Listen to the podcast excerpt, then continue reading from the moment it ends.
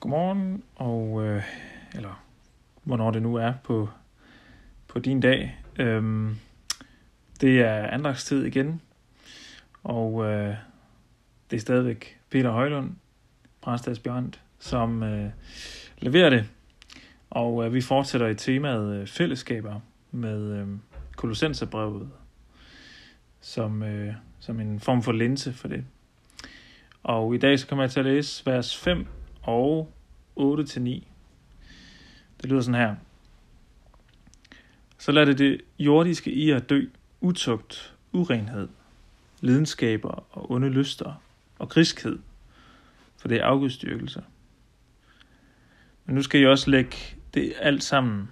Nu skal I også aflægge det alt sammen. Vrede, hissighed, ondskab, spot og skamløs snak i jeres mund. Lyv ikke for hinanden, for jeg har aflagt det gamle menneske med dets gerninger.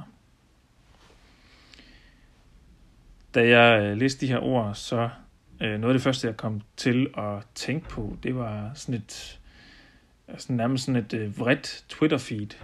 Især de her ord i vers otte.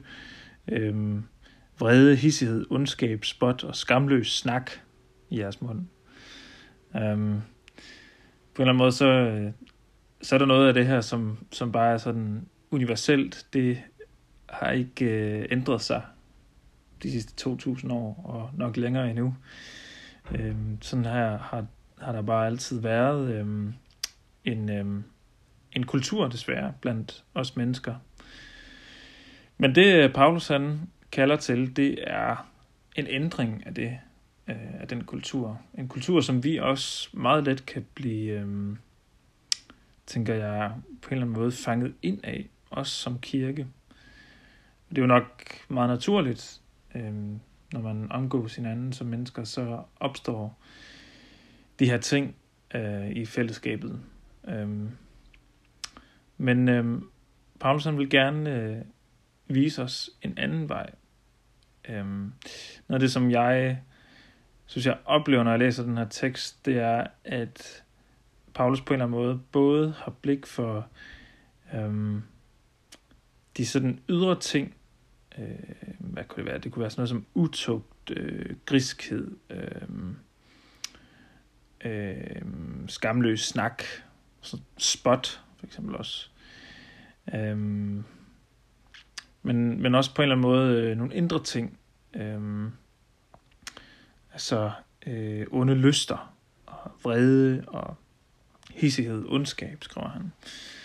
Øhm, på den måde, så er der jo øh, mange sider af det her, og øhm, det siger måske også noget om, at øh, det netop øh, rækker ret dybt i os som mennesker, med den her type adfærd, en type adfærd, som man måske kunne sige er det modsatte af en generøsitet, øh, eller det, som vi senere hen skal Øh, høre ham om, øh, nemlig øh, kærligheden.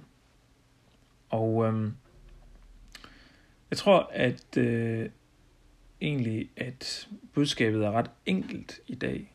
Øh, jeg tror, at budskabet er, at vi som kirke har en mulighed for at gøre noget andet. Og det tror jeg er vores kald at vise en anden vej, at det ikke er ligegyldigt, hvordan vi omgås hinanden. Det er ikke ligegyldigt, øh, at vi aflægger alle de her ting. Det har faktisk en betydning. Det er vores mulighed for os at være med til at påvirke den kultur, vi er en del af. Så øh, måske kunne det være mit kald, hvis du har Twitter, eller øh, hvis du øh, på en eller anden måde er et sted, hvor kulturen er vred og ondskabsfuld, eller måske bare på en eller anden måde bitter, eller sådan destruktiv, så gør dig det selv bevidst at aflægge de ting, og udskifte med noget andet, med noget bedre, med noget generøst, og noget kærligt. Ja, lad os bede sammen.